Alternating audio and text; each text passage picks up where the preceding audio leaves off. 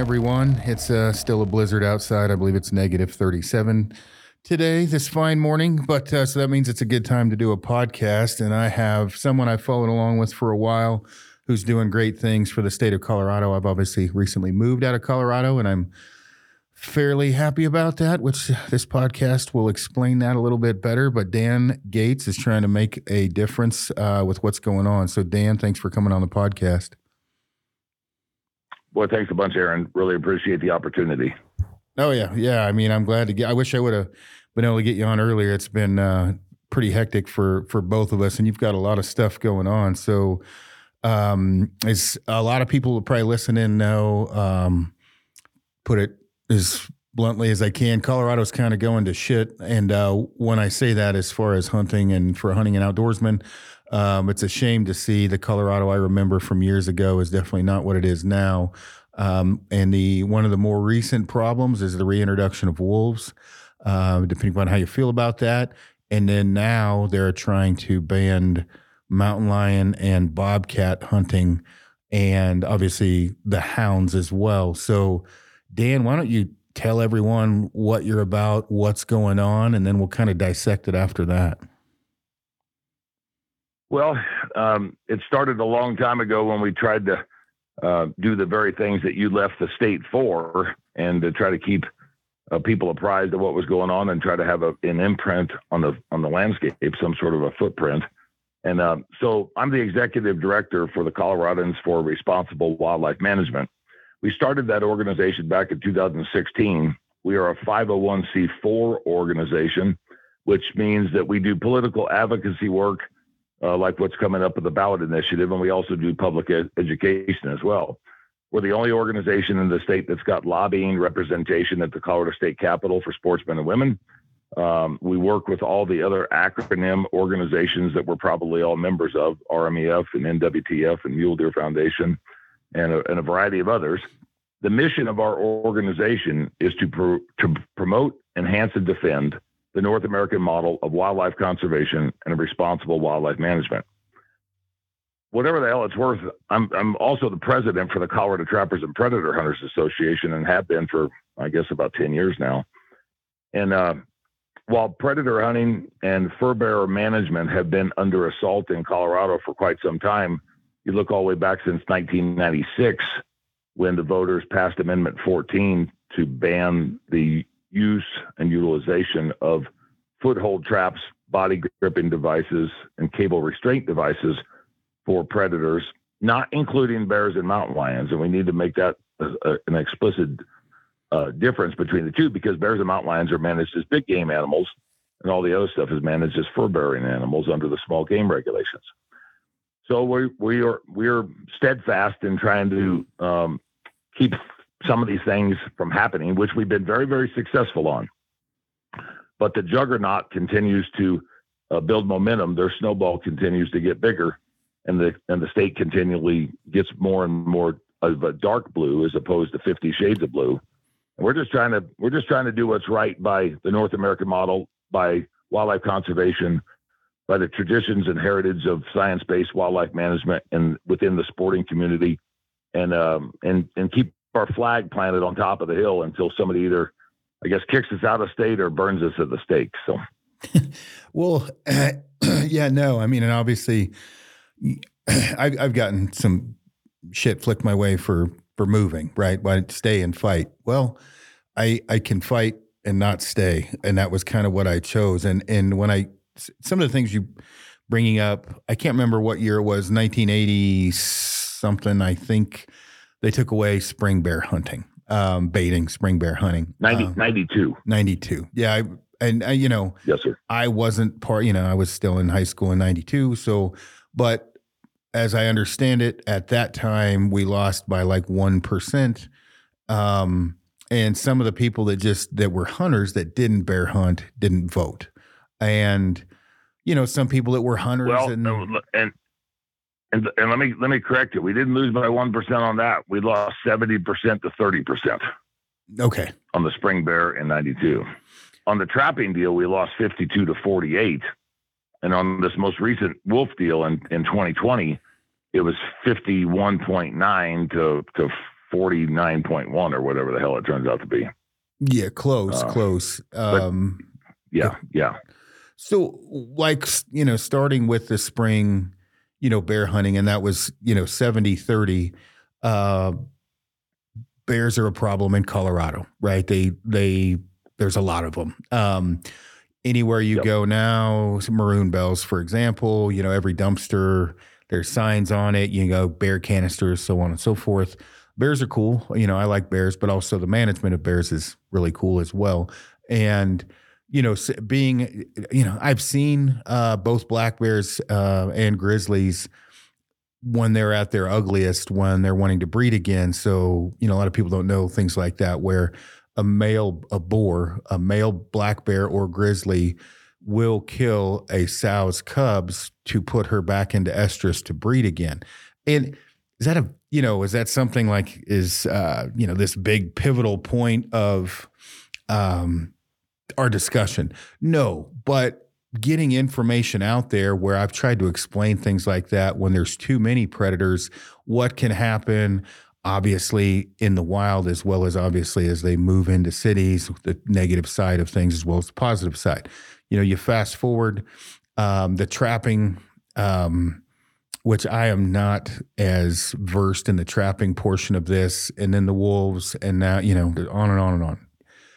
Well, one of the things that's like really, really important with this is to me is education, and then two, get your ass out there and vote. Whether you hunt uh, spring bear or not, or whether you are, uh, you know, a houndsman or into predator hunting or not, it's still getting taken away from us. So, I mean, talk a little bit about Mhm. that. What do you what do, what are your views on that?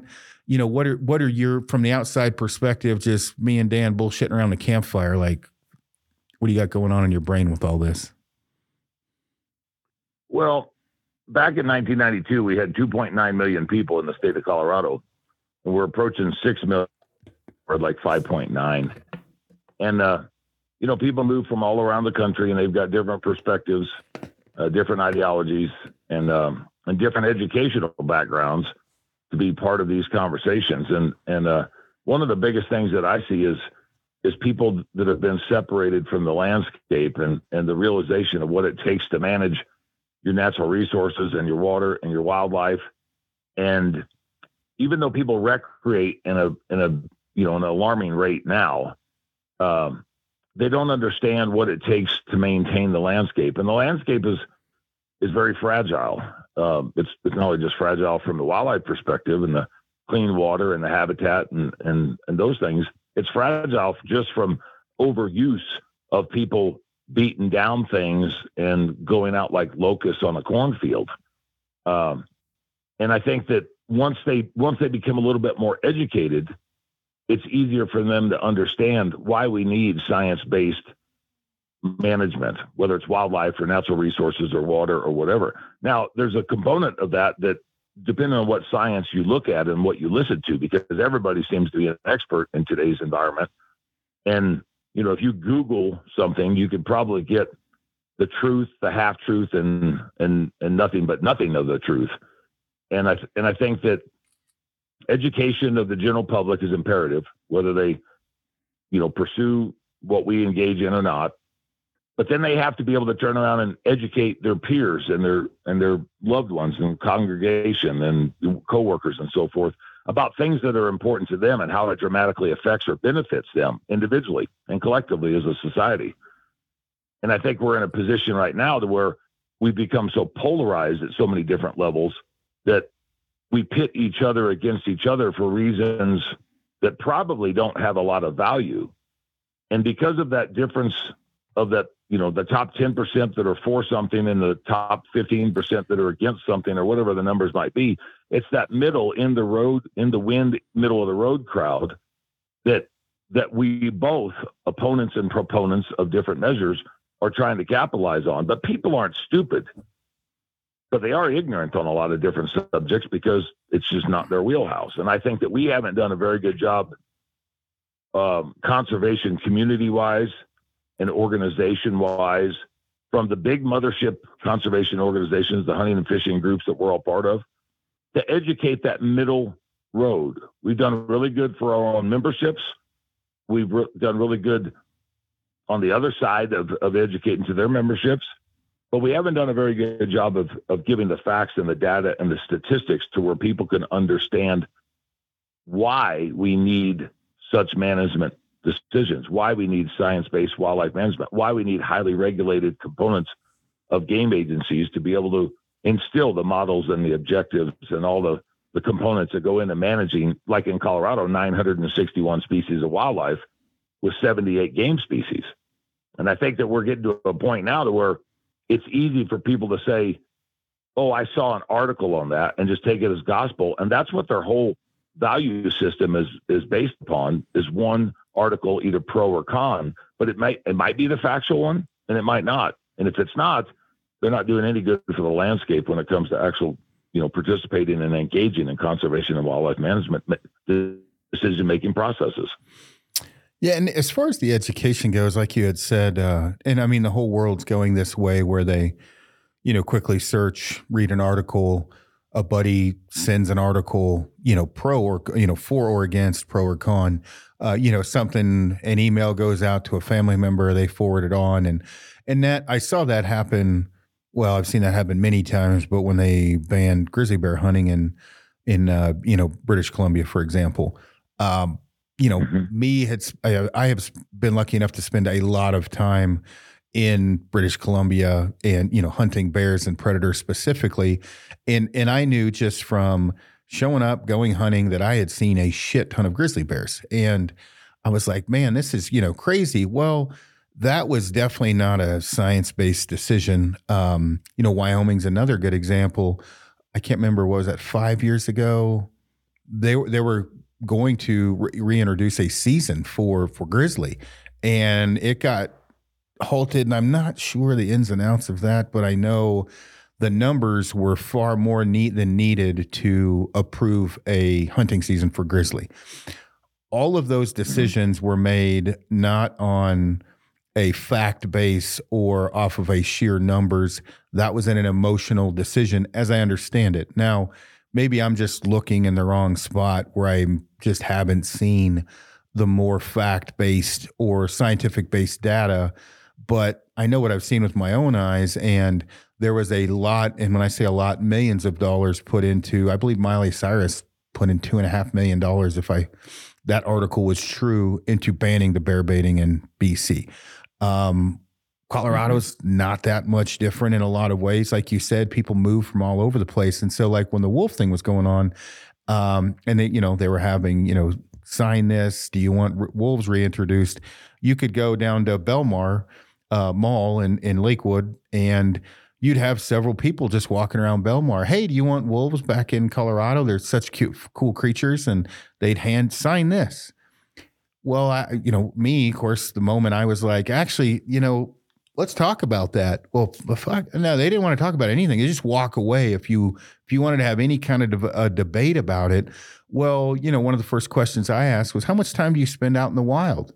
And a lot of the decisions being made are people that actually don't really ever step foot in the outdoors, or a lot of the votes being cast. And so, definitely the educational portion of this is huge. And sometimes it feels like a it's a battle we can't win, which is depressing. I mean, when I say that, the governor of Colorado has pretty much stacked the deck against us as outdoorsmen and hunters and pretty much was able to weaponize or trying to weaponize predators to a certain degree. This is from my perspective looking at it.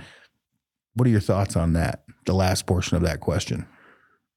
Well, I think I think they're definitely pedestalizing predator predators to the point to where they they should get different treatment than the other uh, species that Colorado Parks and Wildlife is in charge of managing. For sure, I think uh, pedestalizing it to the point to where there should be uh, either restricted or prohibited harvest, uh, as can be seen in in the wolf introduction to some degree.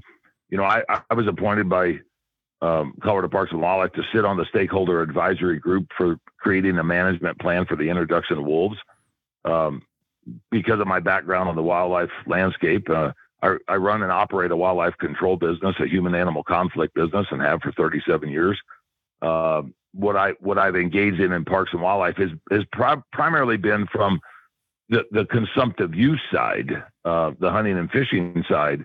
But I've sat on multiple boards and committees that were that were more uh, about coalescing and co you know creating coalitions and and partnerships, hoping to educate some of these other entities and individuals and organizations about the need for these sort of actions, whether it's predators or you know upland game birds or endangered and threatened species or whatever. Um, but the organization, in my mind, is is probably you're you're spot on when you talk about uh, you know using that as a tool to create probably divisiveness on the landscape. I mean, look, just because we're hunters doesn't mean that all of us uh, voted against the wolves. And I say all of us because I've run into a lot of people that that you know regularly buy deer and elk licenses that that voted for wolves. Same thing um, on my. Now look, the other thing is, yeah, it, it's and and I'm not I'm not anti-wolf, uh, but I am anti anti management, and and uh, um, if wolves came into Colorado through the natural cycle of attrition, you're, you're anti lack you know, of management. I'm, yeah, and yeah, and, and and I think what we don't have is the the the ability to manage wolves the way that they were introduced because they were introduced by a ballot measure. The only state in the country that's actually brought an apex predator in through a ballot initiative process where the general public can make the decisions on how wildlife is going to be managed. Now we've done that three three times now. 1992 with Initiative 10 on the bear deal, 1996 on Amendment 14 with the trapping the, the amendment, and uh, in in 2020 with the wolf introduction. We're trying to stop that on the mountain lion deal, and and we think we've got a really good chance. But it's it's educating the general public about how important this science-based wildlife management is. And I know that there's a fair amount of people out there, Aron, that have you know, got some buyer's remorse for their casting of the vote in 2020. Well, I didn't know that was going to happen. I didn't know it was going to be like this. I thought they were going to be be able to do that. I think that some of those people are coming full circle, and with as much publicity that is going on in the media on the wolf introduction and how it was done and the process and procedure, there's people starting to question things. But you're still going to have that far right or left wing side of every equation that can you sway enough of that to come to the middle? And can you make enough of the middle actually pay attention? You know, one thing that I'd like to, to mention is in 2020, there was 133,000 registered Republican voters. I'm just using Republicans as an example. 133,000 registered re- Republican voters in the state of Colorado that did not vote. And those aren't those aren't the non-registered the unregistered. Those are the registered that did not vote. That that number increased to 149,000 in 2022. So I don't know whether there's a defeatist attitude on the landscape, and I'm not saying all of those those re- registered Republicans would have voted an exact same way. But the fact of the matter is, if you've got the opportunity to participate in such decision making processes, whether it's a gubernatorial election or introduction of wolves, if we don't cast our ballot because we don't think it it doesn't count. Uh, then what good are we on the landscape when it comes to really making the educated decisions that need to be made? Yeah, and our uh, our opponents, I guess you could say, um, are very good at voting and very good at making their uh, voices heard at a level that we're flat out just getting our ass kicked. Um, and I hate to be a negative Nancy, but that's that's just fact. I mean, we're we're losing, and I've had multiple conversations over the last you know couple months with many different things when it comes to you know using my voice my you know umbrella to get the you know the word out. And and you it's very near and dear to to me because I remember what Colorado once was, but also as a photographer, I get to dive into well, I get to hang out with people that are definitely do not have my views when I'm photographing wildlife, um, you know, whether I'm doing a, a, quick class or I'm just running into people on the side of the mountain, whatever it is that are photographers and what their views are. And their views, I quickly, you know, once you find out someone's views, th- where those views came from. Did they come from fact based data? Did they come from basically just shooting the shit with other photographers that are spreading? I say spreading. For the most part, every time I talk with a photographer um, that is, you know, a little farther to the left than the right, and I, I, I, and I try to stay as neutral as I can about this, and I hear their views and where their views are come from, it is very apparent to me immediately that is there is zero fact based data on that. Like I don't know how many times I've heard. I don't know if you know this, but mountain lions are almost extinct. I just about shit mm-hmm. my hand and clap when I hear that. I'm like, what? What was that? Uh, it, they're extinct. Where, where'd you hear that? Like, oh yeah, my my friend told me uh, they're they're almost extinct, and things like that. Again, is like, where do we? Where, where is the? What can we do to get the word out as fast as possible to the most people as possible, and and be as intelligent about it as possible? Because the one thing that doesn't help us is you get a bunch of far right redneck bucket wackos saying shoot, shovel, and shut up.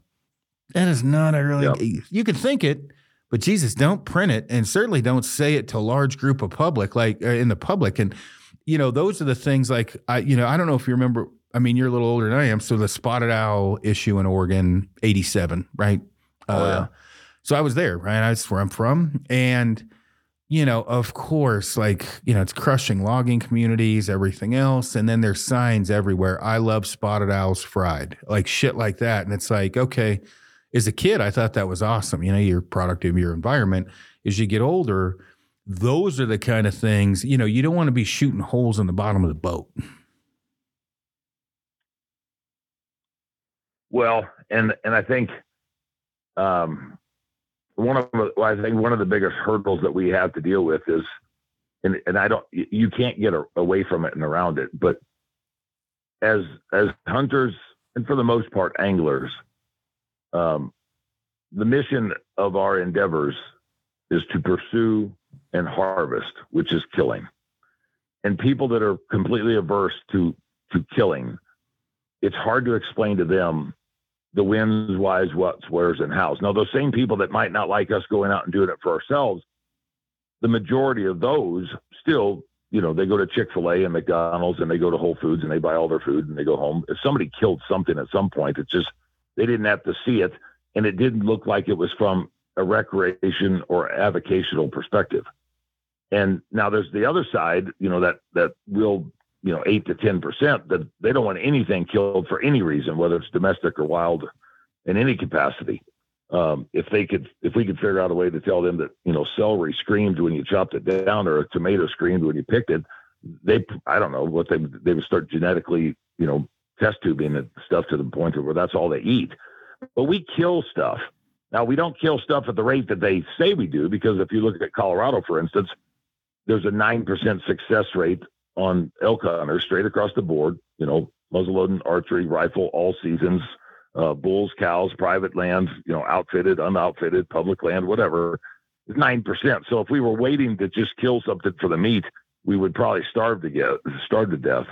Um, but but we also have, you know, if somebody's hunts an elk and are not, not successful, they go out and hunt a deer. Maybe they are, but they're not dependent on that as a majority. There's some people that are, you know, we, we eat a lot of wild game in our household, but we don't eat all wild game. We still eat some chicken and some turkey and some ham and, you know, so we, we trying to convince as a community, trying to convince oppositional forces about why we do what we do.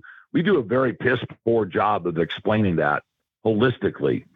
And I say this tongue in cheek because I go back to the 501c3 and 501c4 statuses that I mentioned at the beginning of the show that we advocate and we educate as best as we possibly can, but we're not a giant organization. We're not a membership organization. We take our our money from contributions and donations, and specifically on ballot initiatives like this, where we're talking in the millions of dollars and we're at the tip of the spear. But all those other acronym organizations have done a piss poor job, and I'm partners with them, so I could say this.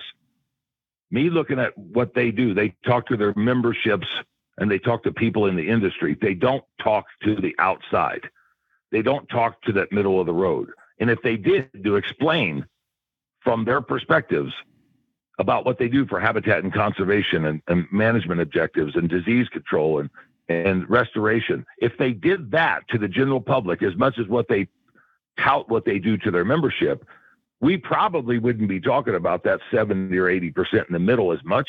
It would probably maybe be only 30 or 40%. It'd be a lot easier to turn around and get our message across if those major organizations would help educate the general public because we don't get we don't get the time in the press and the media. Every once in a while we find a favorable reporter, we'll get something that goes our way. But more often than not, it's misconstrued or or tainted toward the other side because we kill stuff. The intent is we kill stuff. No matter what the data is, the statistics, the percentages, we kill stuff. And so I'm I'm trying to figure out a way that with with our efforts on this particular measure, working with all these groups around the country and working with all these influencers and the social media guys and the podcasters and the and the celebrity sportsmen and stuff, the industry itself, you know, the major the major you know gun manufacturers and ammunition and camping manufacturers and you know sporting clays and you name it we're reaching out or they're reaching out to us because if we don't get our message right on this one and we're not victorious on this one here in Colorado, it sets the tone and narrative for the opposition to be able to build their armament and continually steamrolling through that deceitful bunch of lies and BS that they put out there. If we win, then then we've got a pro, proven roadmap and a playbook that everybody on our side can actually think, well, maybe that's maybe maybe we ought to look at doing some of that. And I say this knowing full well that some of those organizations that I mentioned are formulating or trying to figure out what they can do to formulate 501c4 organizations within their organization as part of a foundation, similar to what SCI has done, because they see the need to do something different than what they did when they were formulated 25, 30, 40, 50 years ago. That's where I see the breaking point. And if we can't educate that middle of the road from those conservation groups to help promote our message, there's no way, shape, or form that the internet guy that wants to post all his pictures of what he kills on on social media, there's no way that we're going to turn around and be able to bridge that gap. Yeah, and it's it's difficult on social media, and I'm definitely, um, you know, like obviously I post, you know, dead shit as well as photography and sheep and cooking and whatever yeah. I possibly can. The problem now is uh, with social media, when you look at my, and this is off the subject, but kind of what you're talking about. If I post a photo, if I post anything, I will generally, if I look at my statistics, it could be 28,000 followers saw my post and 37 non followers saw my post. Obviously, mm-hmm. social media has done a very good job to swedge that, that number of non followers that have seen that.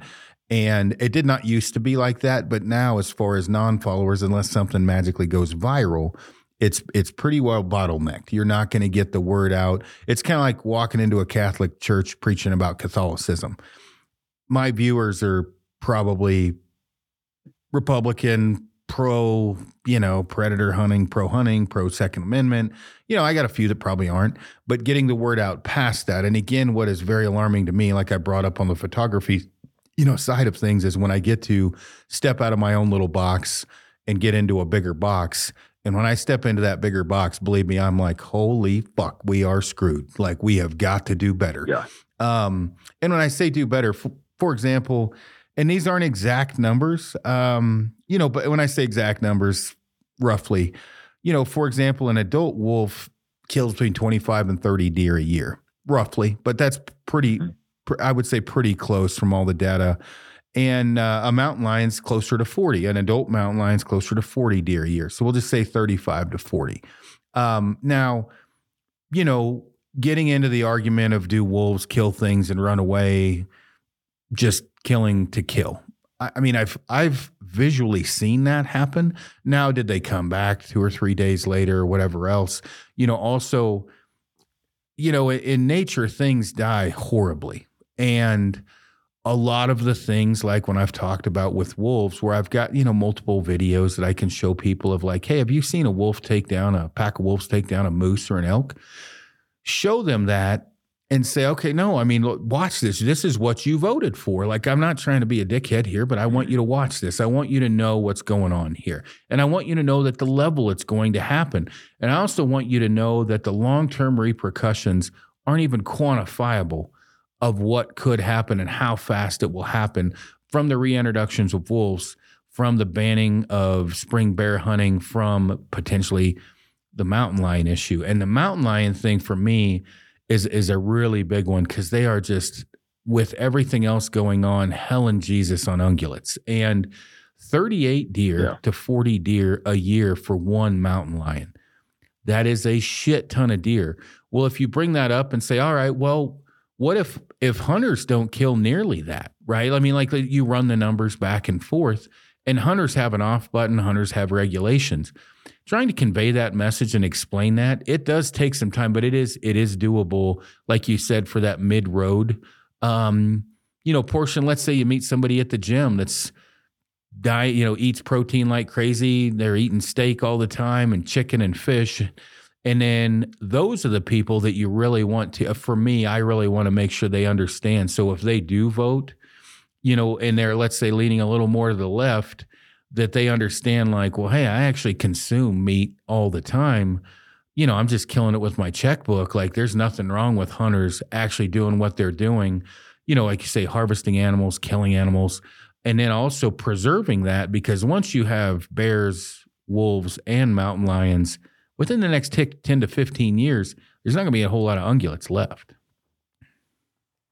no no and and i think yeah talking about that you know that middle of the road group versus the far side of that that group. Uh, you know, where I would say you've got vegans and you've got vegetarians for a variety of different reasons. Some of that might be health, some of them might be choice. Excuse me. I I know I know vegans that that support hunting, but you know they have health issues that for different reasons they don't do a lot of the things that I do.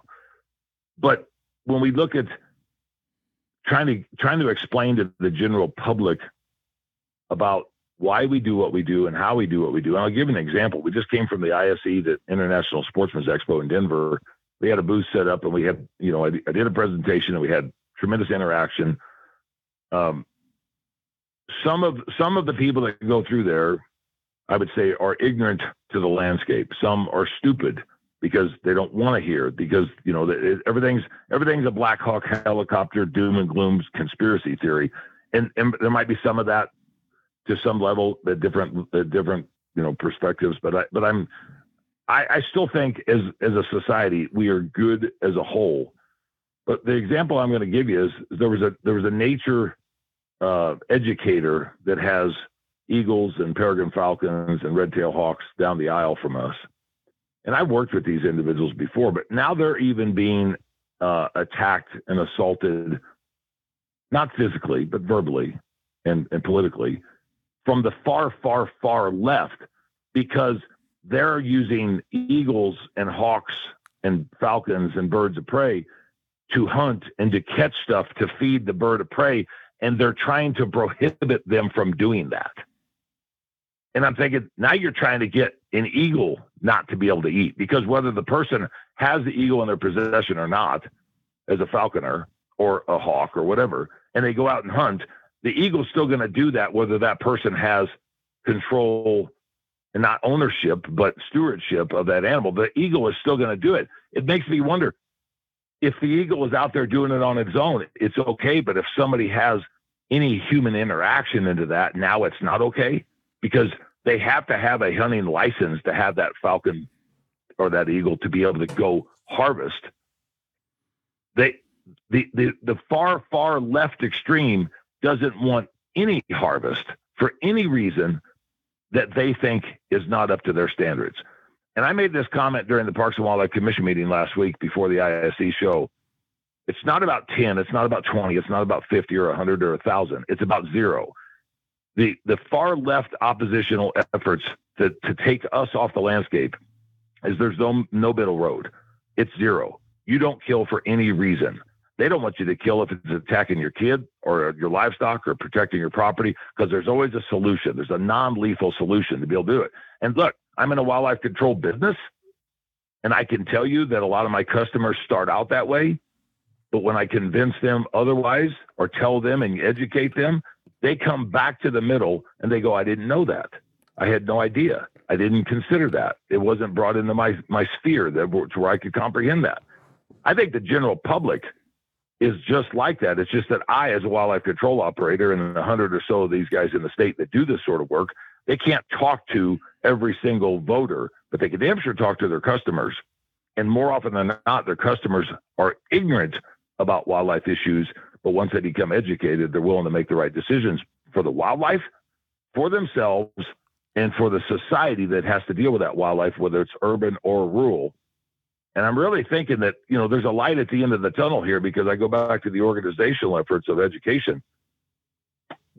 If the, if the organizations would do a public education campaign, statewide, regionally, or nationally, collectively, about what happens on the landscape and why we do what we do on the North American model and science based wildlife management, we can make a difference for the general public. But how many commercials have you seen outside of the outdoor channel or talking to the hook and bullet crowd that actually talks about what benefit we provide as a sporting community on the landscape at any level.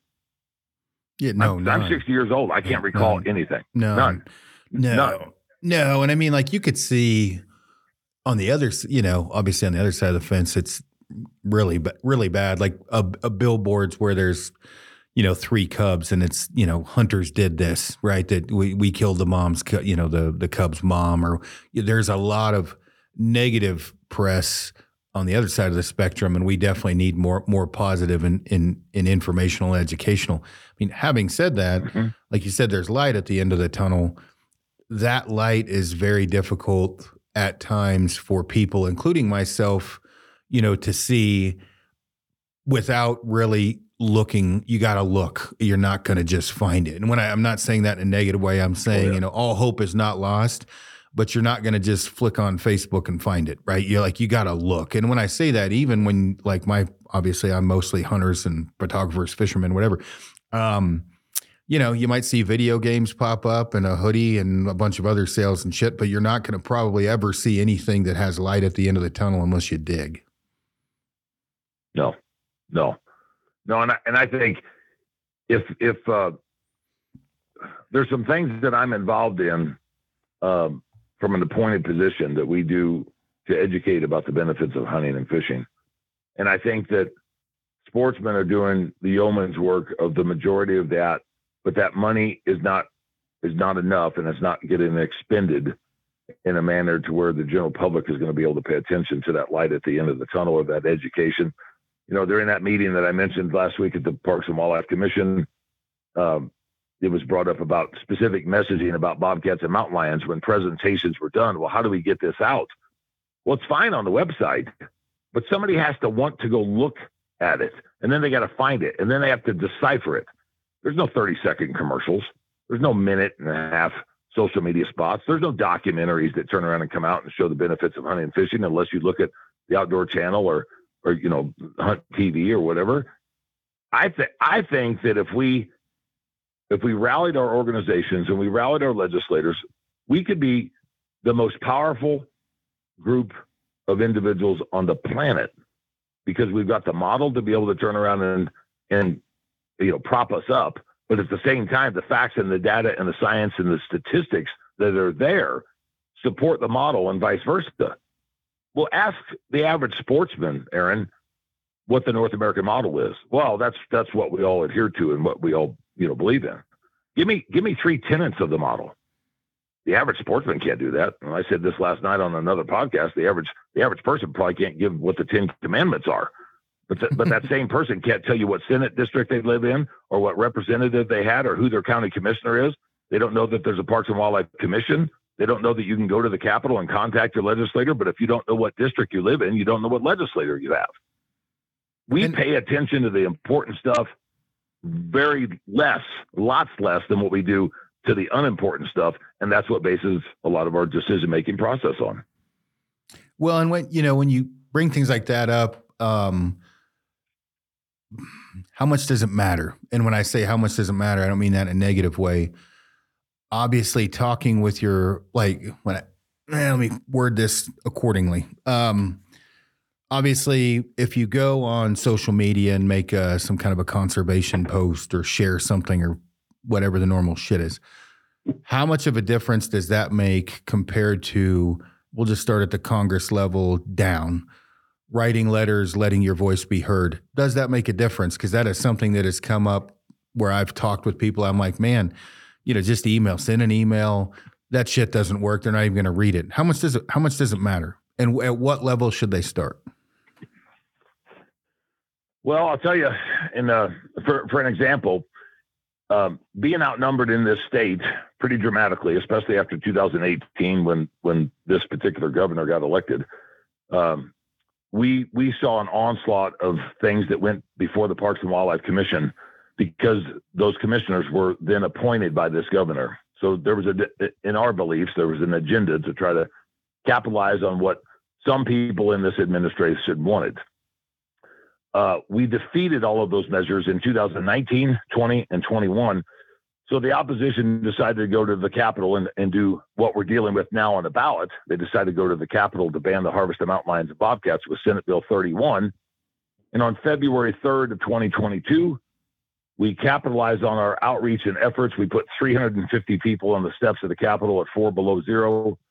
We testified and we won four to one in the Senate Ag Committee when we were told we were going to lose four to one. The outreach that was seen by sportsmen and women in the state of Colorado at that particular time went on the successes that we had in 2019, 20, and 21 at the, at the Colorado Parks and Wildlife Commission. So the antis, you know, the, the oppositional forces didn't like the results, obviously, of the commissions, didn't like the results of the legislature. Now they decided to go to the ballot. Now it's harder to convince the general public because now you're talking a money money match, you know, a pound for pound, punch for punch, tit for tat, you know, approach. But as far as legislatures and commissions, if people do not engage, the opposition are the only ones that are there. If people do not participate, the opposition are the only ones that have the voice.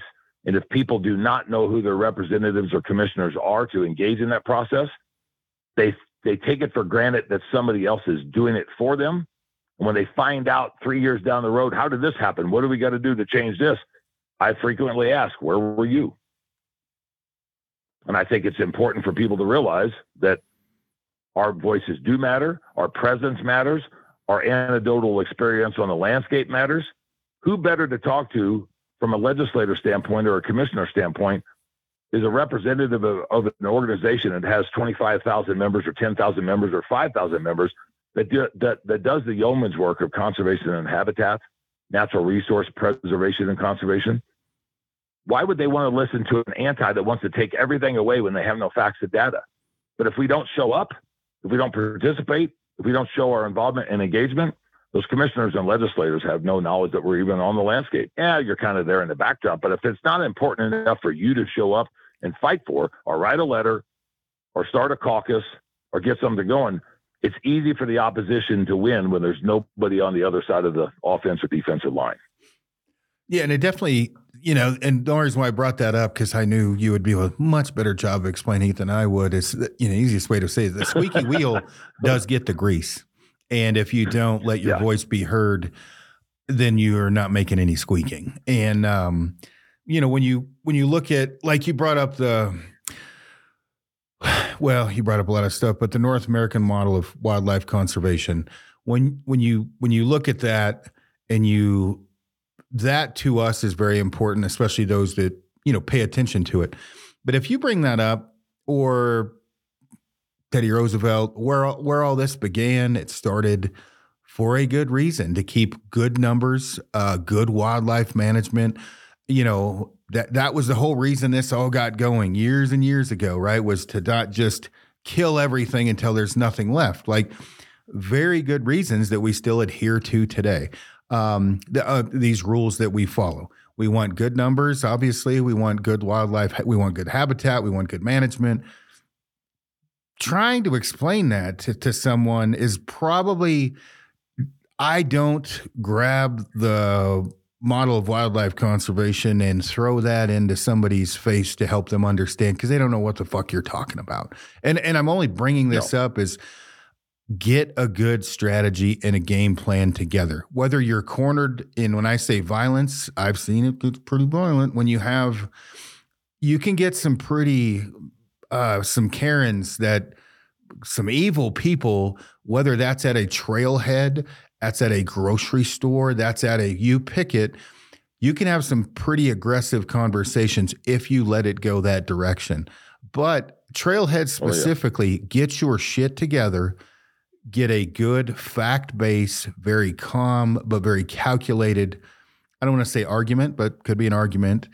Um, you know, in your wallet, in your back pocket, ready to go to explain for the betterment, not just to argue and scream and yell back and forth, but getting info out there. And I have had people bring that up, like, should I just go through the the North American model? I'm like, no, not initially. They're that's speaking Swahili to them. They don't give a shit, right? But breaking it down into layman's terms that make more sense is a very good way to go about it. Or at least that's my perception of this. I've had a lot better.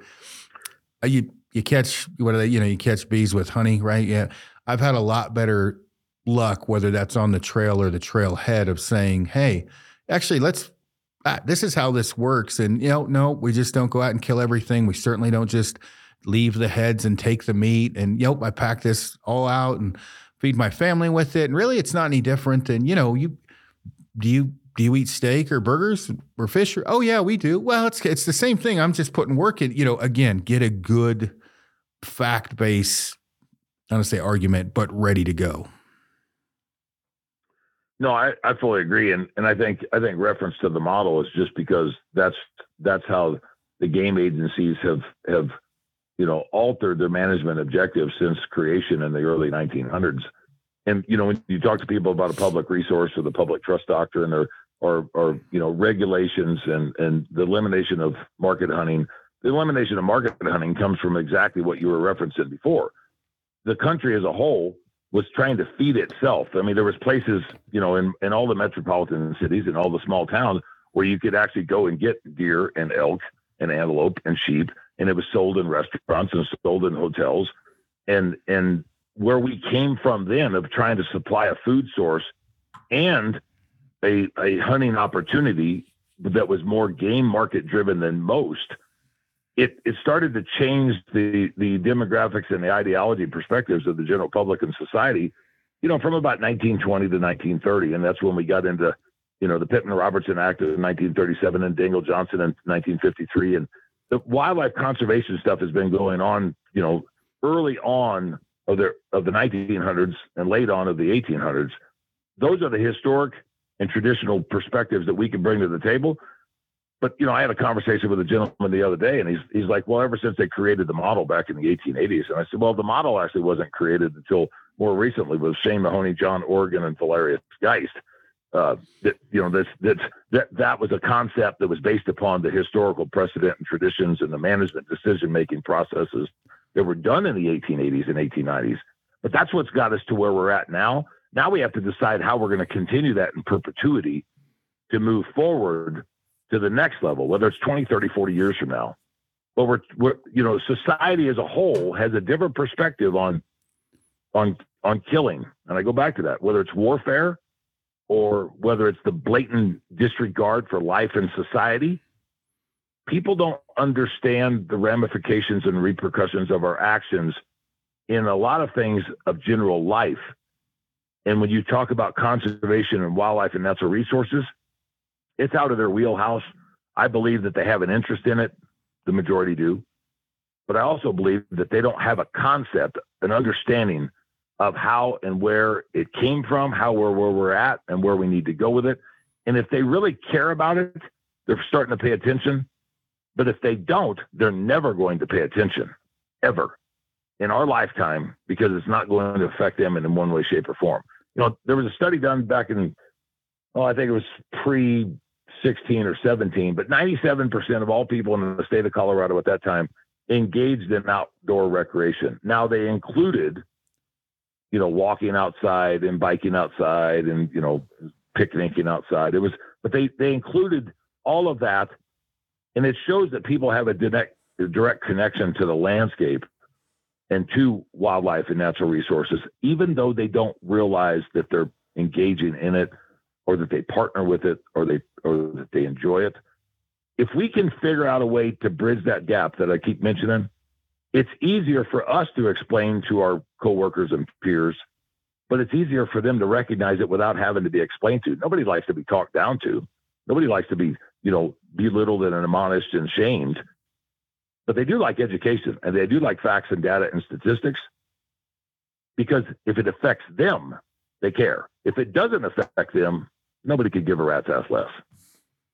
Yeah, I, I agree 100%. And I kind of I want to shift this um, a little bit, you know, as we're talking about getting the word out and do, the, the, kind of shifting over to infighting, strength in numbers, like getting along is extremely fucking difficult for outdoorsmen to do already. When I say that, there's for whatever reason we eat our own.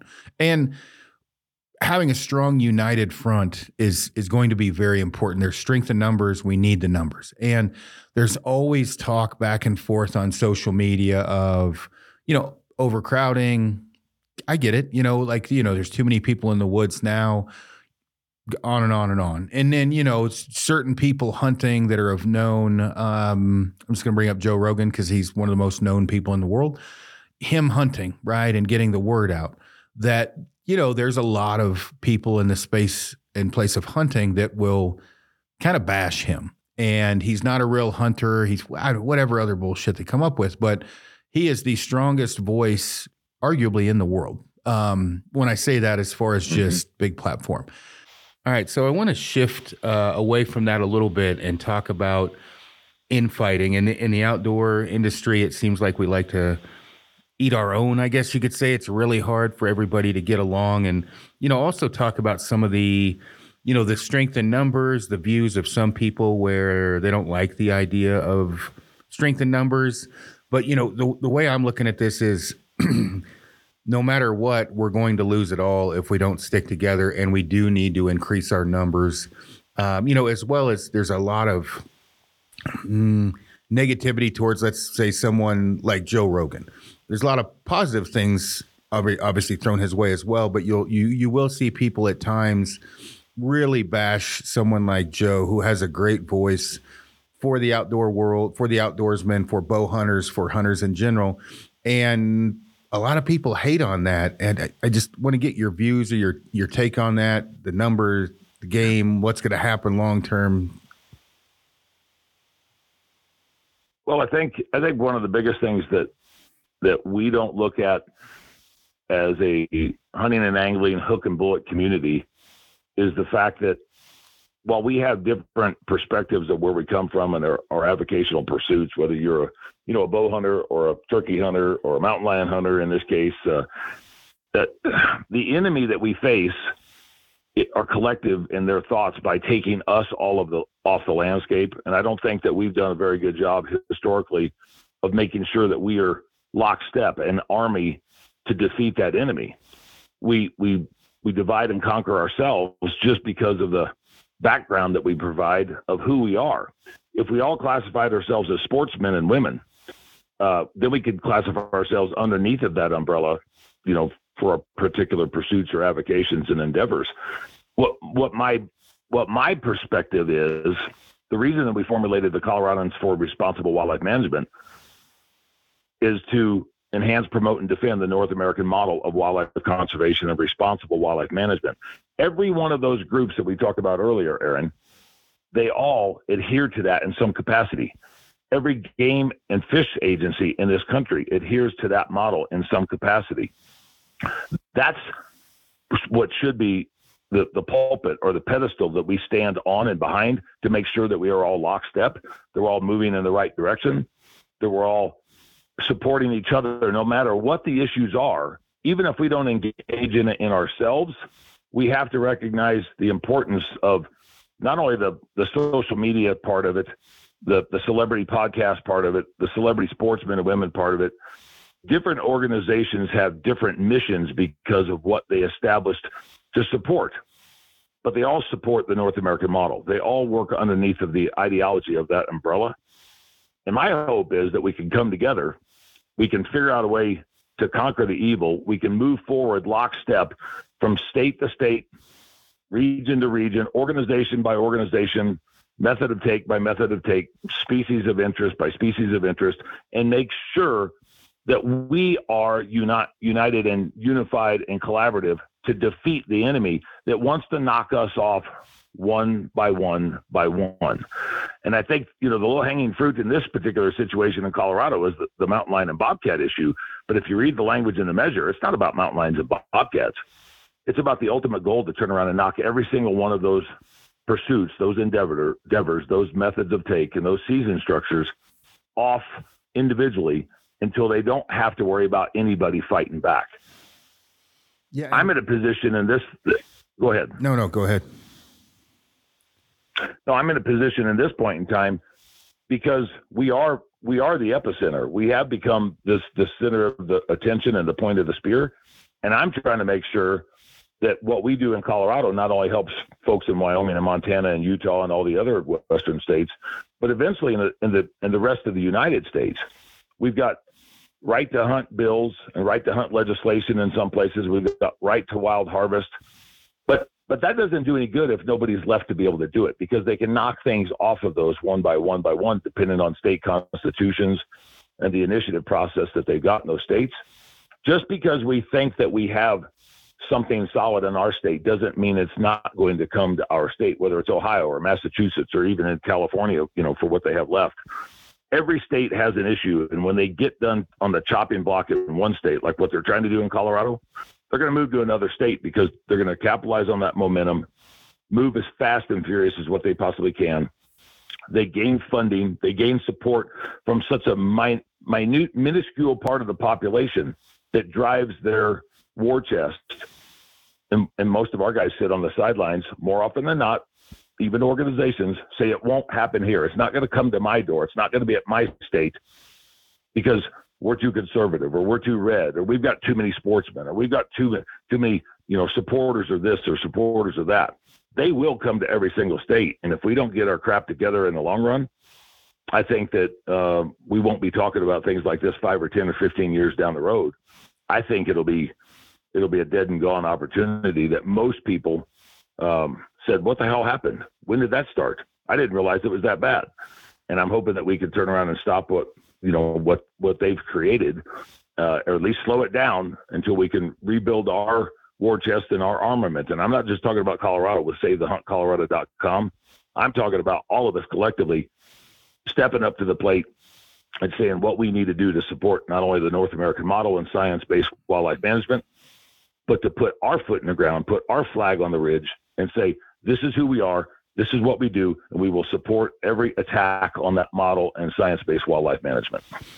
Yeah. And, you know, one of the things that uh, I really was trying to stress, and I've gotten beat up over this a little bit, was, you know, that, that with the strength in numbers thing was like the over, you know, that, that what comes up after that is overcrowding in the outdoors and, you know, overcrowding in people's hunting areas, which I get all that. I understand, of, of course, but like it, the time of, uh, you know, bury your head in the sand. I don't want people in my hunting area. I just want to be left alone to go hunting is kind of gone because it's going to get taken away totally if we don't do anything. And, and what you said, I mean, I, I parallel those statements, but if we do nothing, whether, you know, that's raising money, getting the word out, a little bit of all of the above, sending letters into your, you know, your congressman, things like that. You, it'll be gone in ten years in Colorado. In in my opinion, anyway. I bet within five major changes, but within ten, all of hunting could pretty easily be gone at the route we're losing things in Colorado already. Meaning, ninety two, the spring bear hunting, and then obviously fast forwarding you know, it's wolf reintroduction. Now they're going after mountain lion hunting. It, it's we just need as much voice and numbers as we possibly as we possibly can. But you know, having having said that, um, you know, when you talked about you know rowing the boat in the same direction, when you are when you look at if and I would encourage people to do this when you look at a anti-hunting page or an anti-hunting website they only have one focus and one goal. I mean, in the grand scheme of things, in the big picture, take hunting away. They don't like animals dying. They don't like animals being treated cruelly, however they want to look at it. We are looking at crossbows, compounds, recurves, long distance shooting, you know, muzzle loaders, electronics, you know, I don't what camo you're wearing. We bitch about everything and fight about everything. Yeah. They, they don't. They don't. They get along real well. And they have one goal and there's very little from what I've seen infighting like we have. In Colorado and Denver, at 1536 Wynkoop, downtown Denver, there's a place called the Alliance Center. And it's about 20 different animal rights, animal welfare organizations that share the same rent, utilities, attorneys, and they all, um, you know, share the same meeting space, same parking space. Um, to the best of my knowledge, there's not anything like that in the country for sportsmen and women. We have coalitions, but we don't actually cost share. And I think that if we figured out a way to do that on the grand scheme of things, you know, it's like this this effort that we're doing here with Initiative 91 and 101 for the, the supposed trophy hunting ban. We're attempting to raise funds from all around the country, and we're getting money in from, like I say, the 47 states so far, and, and Canadian provinces, and different locations, and industry leaders, and business, and you know, celebrities, and and individuals, and organizations, and landowners. But we don't have a common place because we've started differently because we segregated ourselves 30, 40, 50 years ago. The Rocky Mountain Elk Foundation, the National Wild Turkey Federation, the Mule Deer Foundation, you know, Muley Fanatics, uh, you, you name it. If there's a species, there's an organization to turn around and help support that species. If you look at the People for Ethical Treatment of Animals, it's of animals. If you look at the Humane Society of the United States, if you look at Wild Earth Guardians, Defenders of Wildlife, so they support and look for support from all of their potential, you know, target audience, whether it's members or, or whatever, because it's all about wildlife. And if it, if it's all about wildlife, it's all about taking the opportunity for harvesting wildlife away. We as a community typically don't think like that because we segregate ourselves, we divide ourselves. So rowing in the same direction, I think, is imperative but making sure that we are lockstep with each other, organization to organization. Nothing, nothing pisses me off more than a Mule Deer Foundation banquet that is going on. And the same night, the Rocky Mountain Elk Foundation banquet is going on 10 miles away. And the same night, the Colorado Bowhunters Association banquet is going on eight miles away. Well, how the hell do we turn around and commingle our efforts, our funding, and our message? when we can't even communicate amongst the leaders of chapters or organizations on our fundraising opportunities. Now, look, we got 52 weekends in a year and there's limited opportunities for different things. But if, if we really, really want to make a dent in things, we got to make sure that we're going the same direction, that we're lockstep.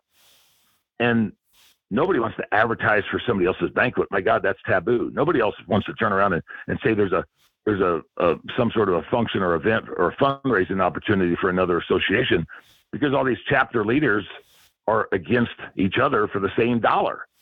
The antis don't think like that. The antis say, when are you going to do something? And we'll do something different. Or maybe we could collaborate and we could split the money or we could figure out a way to commingle our efforts in some monetary component. When we get down to this ballot initiative here in Colorado, you're going to see us come together like no no time in history in Colorado.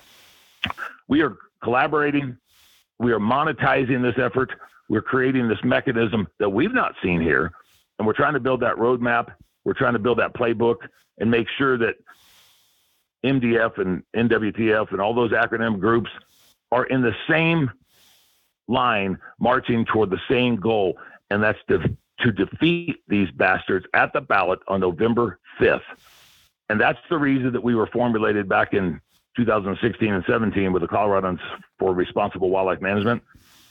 And I would just like, to, I'd like to challenge everybody, whether they're in New Hampshire or whether they're in Oregon or whether they're here in Colorado or any other state, figure out a way to commingle our efforts collectively and collaboratively. Figure out a way that if you don't know what's going on in the next county or in your next chapter event, make sure that we are working toward the same goal. The same goal is to remain on the landscape support science-based wildlife management and perpetuity for sustainable wildlife populations for future generations of wildlife and people as well, and to defeat and hold back the opposition that is trying to take every single freaking thing away. And if we don't get our shit together over the course of the next two to five years, our kids and our grandkids and their kids will not have these opportunities. They won't even have the the opportunity for opportunities. And we will be sitting back looking in our wheelchairs or our rockers or whatever we're in at that time, going, I wish we would have stepped up. I wish we would have done something to stop what I saw that was happening, as opposed to thinking it wasn't going to come to my state, it wasn't going to come to my my endeavor, my recreational opportunity. And I honestly believe that we could do that here in Colorado because of the support, the enthusiasm, the optimism that we've got, the money that we've already generated, the the nationwide outreach that has come together that is offering us a plethora of things that's never been offered in this state before. And if we can set that playbook and that roadmap, I can honestly say that I think not only will we be victorious on November 5th, I think that we will set the tone and the narrative for other opportunities to draw that line in the sand and say, come and get it. We plant our flag collectively. And it doesn't matter whether it's a bow hunting issue or a mountain lion hunting issue or upland bird issue or a trapping issue. You're going to have to come take it. We're not going to give it to you, and we're not going to watch you take it from somebody else.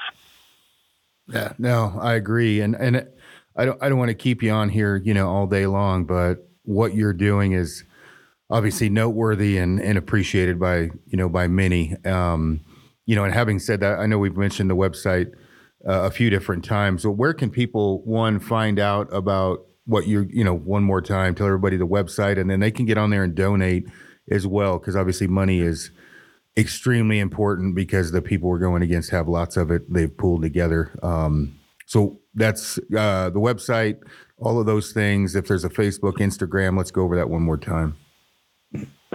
So the, the website is savethehuntcolorado.com. Uh, that's the that's the website for for the Coloradans for responsible wildlife management. Um, we'll take the donations on there for sure. Uh, that's been the primary funding mechanism outside of people sending checks into the post office box. All the information to contact is on that website.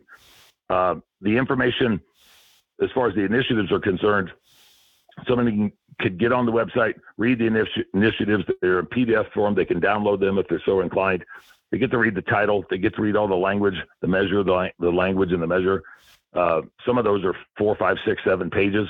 And uh, what I'd, I'd encourage people to, you know, to keep checking us out on Facebook and Instagram. The Instagram is is c dot r dot wm, which is the Coloradans for Responsible Wildlife Management.